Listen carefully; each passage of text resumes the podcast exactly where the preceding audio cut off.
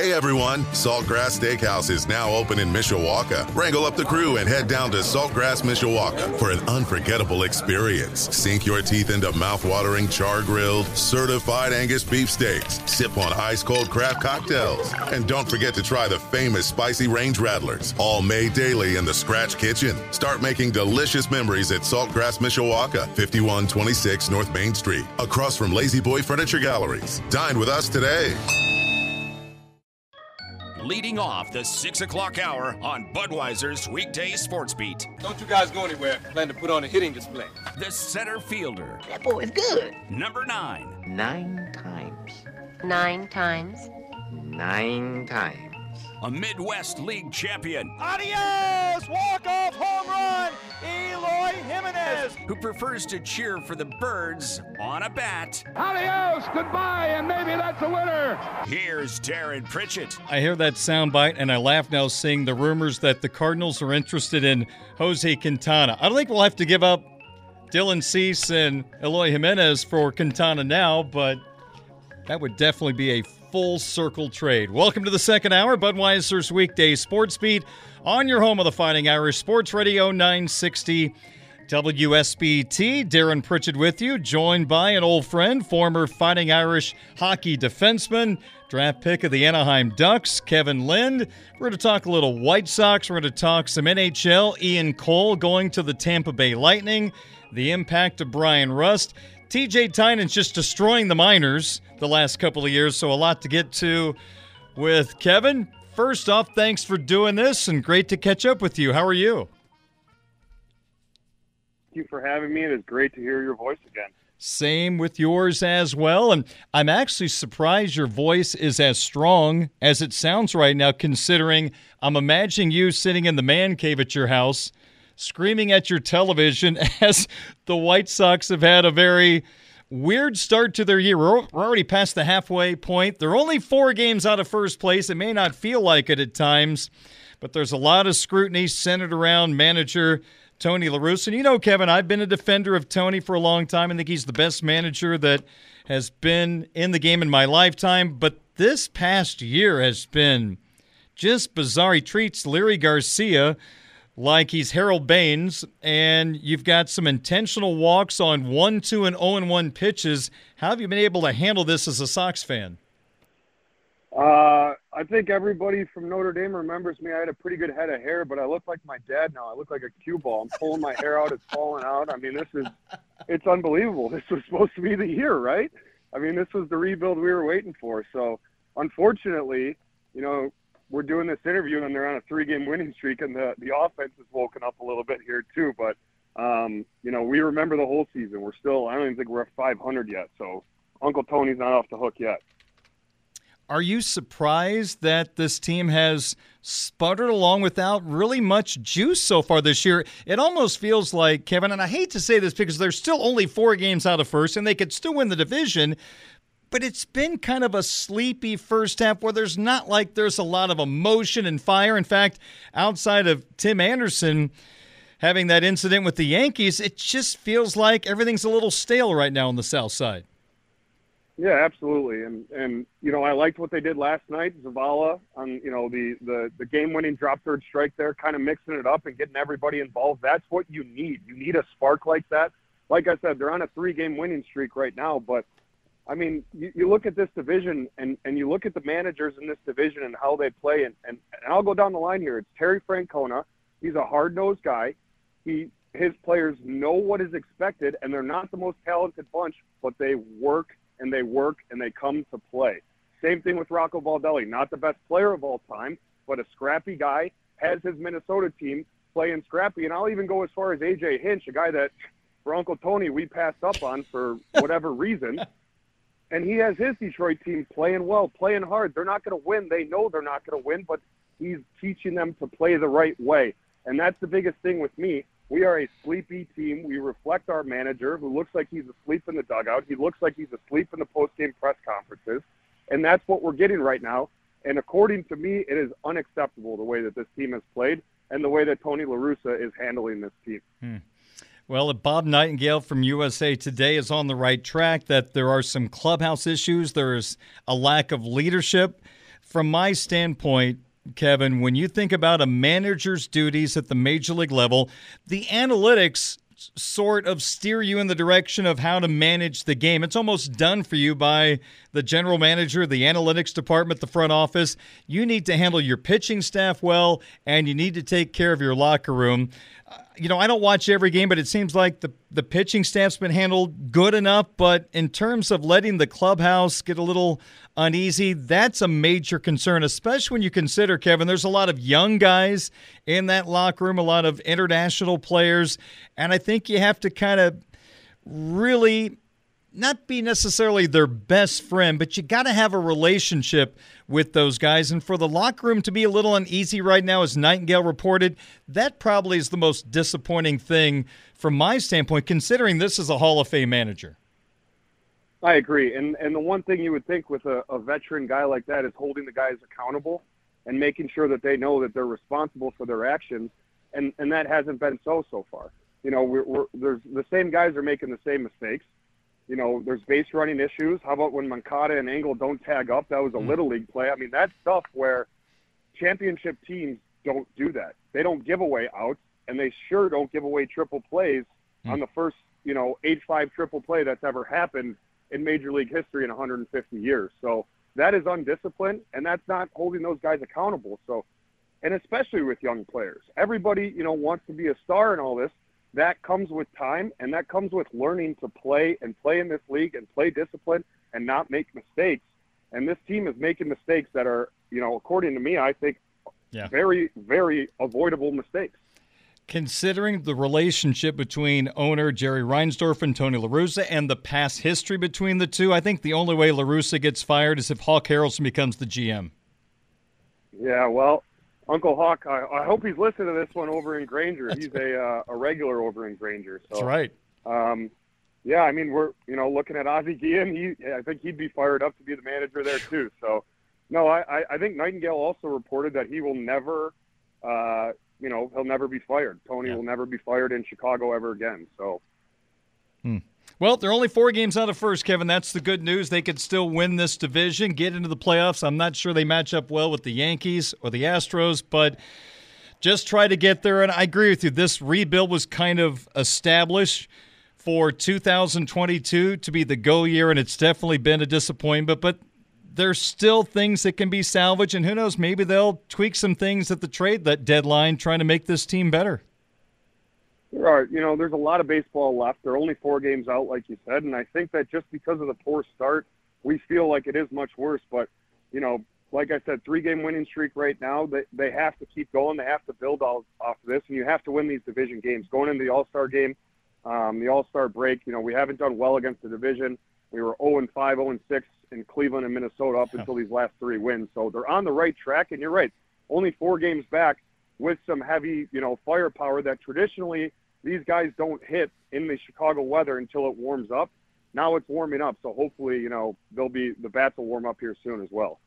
Let's switch to hockey for a couple of moments. And when you think about the rise of Notre Dame hockey, a couple of things come to mind right away. Obviously, Jeff Jackson becoming the head coach of Notre Dame hockey changed the look of this program.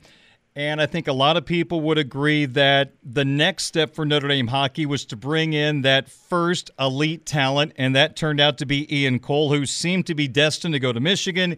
He picked the Fighting Irish, first round pick of the St. Louis Blues. That sort of opened the floodgates, and not too long after, your great class comes through the University of Notre Dame with guys like Anders Lee and, and Bryan Rust, Jeff Costello. That was a, an unbelievable class, and I still think arguably the best class that Notre Dame has ever had.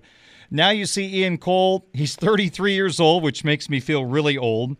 He's got two Stanley Cup rings, and now he goes from Carolina, who was a Cup contender last year, and he signs a one year contract with the Tampa Bay Lightning, who, oh, by the way, the last three years, Stanley Cup, Stanley Cup, and runner up in the Stanley Cup final.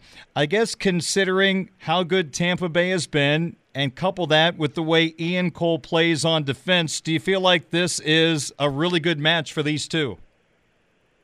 I think a thousand percent, yeah. And anytime you can, you know, anytime you go through what Tampa has, has gone through, we saw it with the Blackhawks. You're to have you're to have movement. Guys are to be in. Guys are to be out. So to get a veteran like that, you know, at only three million dollars, and a guy who has two Stanley Cups and how many games played, it's an unbelievable match, and it's a great fit for them going forward to have that veteran presence on the. He's to chew up minutes. He's to you know kill penalties. He's to block shots. That's what Tampa needs. You know, reprieve for those young guys who can go out and make skill. So I think it's a great sign, a great signing. I've never asked you this. When was the first time you heard from Notre Dame when they were serious about bringing you to South Bend? Uh, I'll never forget, actually. So I was always interested in Notre Dame. My brother was a 2009 graduate. He was just a regular student. Um, it was probably, I want to say 2009, 2008, and it was Coach Andy Slaggert came up to me, and it was at the uh, the festival, so the Under 17 festival. Mhm. I'd finished my first year in the USHL was going into my second year. Uh, had a really good, really good camp, and ended up out of that camp uh, representing the United States at the under 17 Ivan and tournament. So I was packing up the van with my folks, ready to drive back to Chicago, and Andy, you know, stopped by and said, "Hey, we'd like to have you in for a visit. You're playing great." So um, we had, you know, kind of spoken here and there, but the first serious interaction was, yeah, in Rochester, New York, after the camp with Andy. How important is Andy Slaggert to the Notre Dame hockey program? I don't even think words can describe it. I mean, um, you know, you look at what he's done, and you mentioned guys like Ian and and you know Kale, and I mean, so many great guys that Andy has brought through this this program before he had the Compton Family Ice Arena. You know what I mean? I mean, you you remember the Joyce Center? It wasn't the most luxurious luxurious of rinks, but he would get great guys. That 2008 Frozen Four team really paved the way for the rest of us in this program's history. So, I mean, words really can't describe. He's he's been here forever. I think he's been you know, coaching at Notre Dame since '92, and I was born in '92. So uh, he, he's come a long way. He means a lot to the program. My guest is former Irish hockey defenseman Kevin Lind, the only player, coach in Notre Dame history to play and coach in a Frozen Four. Did I get that right? I believe so. Yes, the last time I uh, I had heard. Yes. Yeah, that's right. I see. I remember the important stats. hey, let's talk about a guy that you know extremely well, and you played with at Notre Dame, Bryan Rust, who got a brand new brand new deal to stay with the Pittsburgh Penguins. From what I've heard, he's probably left a little money on the table, but he wanted to stay in Pittsburgh, and why not when you're on the same line as Sidney Crosby? What type of impact would you say Bryan Rust has had on the Pittsburgh Penguins, and are you surprised to the level his game has really risen over the last few years?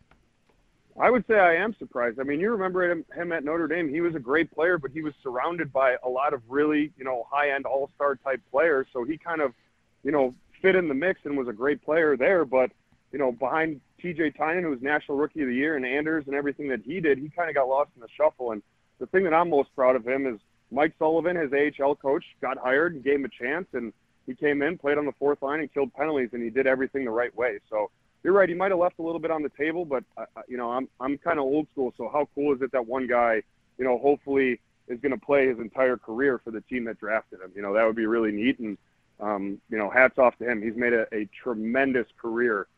You know, and a great teammate, great person, and, and obviously means the world to that team. And and it's nice to see that the team means the world to the athlete too. And he decides to stay there. He's got you know, a, a wife and family and everything, so they're comfortable there. And it's nice that he was able to, you know, kind of take the pressure off and sign that contract, and now get back to playing hockey and hopefully winning some more Stanley Cups. Rust, Crosby, Guentzel, that's a pretty good offensive line in Pittsburgh. Let's move to the Blackhawks just for a second, if you don't mind. You're a, a Chicago native, and the Blackhawks are going through a major change right now. I was shocked when Alex DeBrincat was traded away for draft picks. They are changing the look of this franchise. Now, they still have Jonathan Toews and Patrick Kane with major contracts. They're eating up a lot of salary cap room right now as they go through this rebuild. I, guess I'm not sure how much of a Hawk fan you are, but you follow hockey, you see what Chicago is doing. This feels like this could be a painful rebuild for the fan base.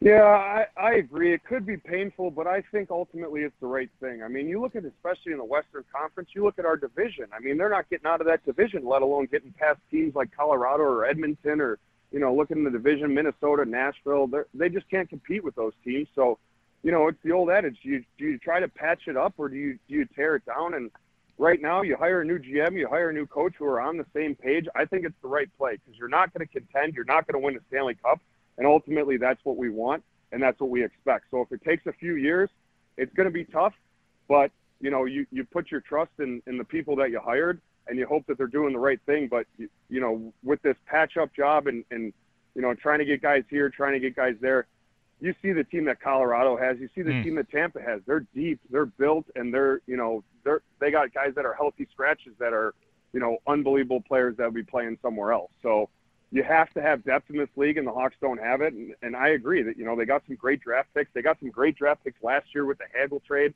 So now it's all about developing and finding those guys that you like and getting them in the right position, which they did 10, 12 years ago when they were winning Stanley Cup. So for me, as a Hawks fan, I'm looking, you know, glass half full, and, and you got to trust the guys that they're going to do what, what, you know, is best for the team and it's best for their lives too. You know, everybody doesn't realize that, you know, it's these guys' lives too. So their, their butts are on the line and, and, you know, you got to put your trust in them, but you can't keep doing that patchwork in the Western Conference. You, you gotta, you gotta reload and, and you gotta have depth. I'm betting, Kevin, if you asked this front office and you gave them some truth serum, they probably wish the old front office wouldn't have traded for Seth Jones last year, which is kind of a hindrance to what they're trying to accomplish right now. They gave up some pretty good assets for that defenseman, and I think they probably overpaid him. Yeah, absolutely. I mean, now you look at it, like you said, you overpaid for it, and, and he's a great player. He's an unbelievable player. He's got so much on his back. You know, at times you feel really bad for him, but you're right. Would you rather have those assets and, and those draft picks than a guy who, you know, unfortunately might waste away some prime years in his career on a team that, you know, is is openly trying to to rebuild and not not win. So it's tough for him, and I agree. I think that in retrospect, if if Kyle Davidson had the chance, you know, he would go back and and that's not the only trade I think that he would review of Stan hmm. Bowman's. We'll just leave it at that. I think. TJ Tynan, another member of your class at Notre Dame. I know a good friend of yours, the LA Kings, locked him up on a two year contract extension. Average annual value $787,500. He's coming off back to back MVPs in the American Hockey League, the top minor leagues that hockey has. And he is coming off an unbelievable year 98 points, average 1.58 points per game, the highest of any skater over a full AHL season in 15 years. 48 assists, third most in a single AHL season, and just the fifth player in AHL history to win back to back MVP awards, the first to do it since Paul Gardner in 85 86. First off, comment on what TJ Tynan has done the last couple of years, and then factoring in what I just mentioned about the two year contract extension and the amount of money the Kings locked him up with. Is that a sign that he's going to have every opportunity to be a member of their roster when opening night occurs in just a couple of months? I mean, you you talk those numbers; those are video game numbers. I mean, it's unbelievable what he does in, in that league, and just a great kid. So me and TJ have been playing together since we were five years old, and he's been the same player since he was five years old. The best kid on the ice, the best player. Um, you know, it's nice to see LA lock him up for two years like that. I don't know. You know, LA obviously has some some pretty high power names in in the top six there, and when you bring a guy like that up, you know, he doesn't necessarily get those top six minutes. So do you bring a guy up or do you bring up, you know, first round picks that you want to develop, get them slow, get them penalty killing and things like that? That's a question for LA. We would hope so. I mean, it, it's crazy to think with those numbers that he couldn't, you know, contribute at least a little bit on a power play or something in the NHL with how skilled those guys are. But, um, you know, it's great to see him get locked up there. I know he loves it out there. I know he loves the team. And honestly, he's so important to that to that locker room down in the AHL. He wears a letter. You know, I wouldn't be surprised if he was wearing the C next year. Um, and he's teaching. You know, they have those young guys. They have Byfield. They have Turcotte, who's a young Chicago kid. We know his father very well, Alfie, from skating in Chicago growing up. So Turcotte, Byfield, those young guys. TJ's there to teach those guys how to be pros, right? And what does that mean? Coming to the rink, practicing every day, eating right. This is a full time job you're getting paid a lot of money to do this. And TJ's a great guy down there to help those guys do that. So I think he accepts his role pretty well. And then when they need him up in the big club, he's ready to go. So he's very, uh, very unfazed, kind of very relaxed and very, you know, down to earth. So when, when his number's called, he's always been mm. ready. And that's just kind of how, how he's always been. I'm going to test your memory for a second. All your years playing hockey, I'm wondering did you ever play with or play against someone that had a torn ACL and came back? And I ask that because one of your classmates, Anders Lee, I guess less than two years ago, suffered an ACL injury, came back this year, really took off, I think, in the second half of the year. I'm just curious, as a hockey player, is it easier, is it tougher to come back from an ACL injury compared to a basketball player or a football player? Sure. Well, it's definitely less common in hockey because of that. You know, we're not planting, we're more gliding. So the Mm-hmm. times where you see it happen are when the skate gets stuck in the boards or stuck on something and you get that planted twist. The only one that I can think of is another Notre Dame guy, Bobby Nardella, who had one in uh, when he was in Tri City before Notre Dame. And we all know what a great Notre Dame career he had and, and what a great skater he was. So he came back stronger than ever. And, you know, anybody I've ever heard with an ACL injury in hockey, you know, comes back and, and does very well. So Bobby and Anders are the only two that I've heard of. And, you know, both of them are having great careers. So okay. Final question for you. Think back to being a college athlete. Had you had NIL transfer portal opportunities, would you have liked those opportunities? Do you not really care? How do you react to how hockey and other sports have now changed at the collegiate level? I think it's interesting. Um, you know, I don't have one way, an opinion one way or the other. Um, you know, I won't lie to you. My freshman year, we we had 12 guys in our class, and and you know, I think I was healthy scratched 10 or 11 times. If the rules were different when I was there, I you know, I'd be lying to you if I didn't say I wouldn't have explored my options, right? Because back then it was you got to go back to the USHL, you lose it, you know, you might lose some mm-hmm. eligibility. It was just a whole mess. And now with the free transfer, you know, you only have four years in college and you only have one career. So, you know, I love my time. I'm glad I stayed. I'm glad I worked to, you know, be on the top pair with Steven for those last two years. And, and, you know, sometimes it works out, sometimes it doesn't. But if you have that option, you know, now a lot of guys can just say, the adversity hit, I don't want to work through this and I'm out. And I'm not saying that everybody's like that. There's Sure. obviously times where you need to transfer, but you know, the rules are, are different and I think it's good for the athlete and ultimately that's the biggest thing that, that I want and I think a lot of people want is, is, you know, what's best for the athlete and what's best for the kid. If you're in a bad situation, well, I think it's really good that you can get out and get, get rid of that situation because you only have one career and, you know, we've seen a lot of it in sports. It, it can, it can be ruined and, you know, by a decision like that. So I think I like it a little bit. And I bet you probably would have enjoyed the Big Ten over Hockey East, and your family probably would have liked it better. A lot easier travel. Yeah, definitely. I mean, Notre Dame does such a great job, and we were so fortunate. I mean, you remember we were Yeah. chartering flights flights out of you know South Bend Airport to Hockey East. But you're right. I mean, it, it wears on you, and the travel wears on you, and um, you know the Big Ten just being regional and some of those great schools and great barns and the history that they have with Notre Dame. Obviously, you know we have the BCs and the BUs and things like that, but you're playing some of these schools that you know UMass Lowell doesn't ever play Notre Dame in anything, so it's not really a big rivalry. Whereas you know Michigan, Michigan State, Ohio State, Minnesota, all those schools, we're playing them in everything, you know, at, at all sports levels. So so you know the hatred is there, but. Um, our time in Hockey East was great. We loved it. You know that. We got to, you know, go to the TD Garden for the Final Four there. Um, it was a great learning experience, and it was something that I definitely wouldn't give up because you got to play, you know, great players. We got to play Kevin Hayes and Johnny Gaudreau and all those players, and we normally wouldn't have had that that experience. No question. Good to catch up with you. Appreciate your insight and hang in there with the White Sox. It all may work out at the end. I will. I still have faith in the boys. This team is a, you know, they're built to last. They're they're a strong bunch. They got a lot of studs. They can stay healthy. They can start heating the bats up. I think they'll be good. So thank you very much for having me, and it was great to hear your voice again. You bet. You as well. We'll talk again soon. Thank you. Thank you so much. Kevin Lind, former Fighting Irish hockey defenseman, draft pick of the Anaheim Ducks, joining me to talk a little hockey here on Sports Radio 960 WSBT. It is 632 on this Friday evening. I'm Darren Pritchett, and we're live on 960 AM WSBT, streaming live at WSBTRadio.com, the WSBT radio app, and now available on the Twitch app. Hey everyone, Saltgrass Steakhouse is now open in Mishawaka. Wrangle up the crew and head down to Saltgrass Mishawaka for an unforgettable experience. Sink your teeth into mouth-watering char-grilled, certified Angus beef steaks. Sip on ice-cold craft cocktails. And don't forget to try the famous spicy range rattlers, all made daily in the Scratch Kitchen. Start making delicious memories at Saltgrass Mishawaka, 5126 North Main Street, across from La-Z-Boy Furniture Galleries. Dine with us today.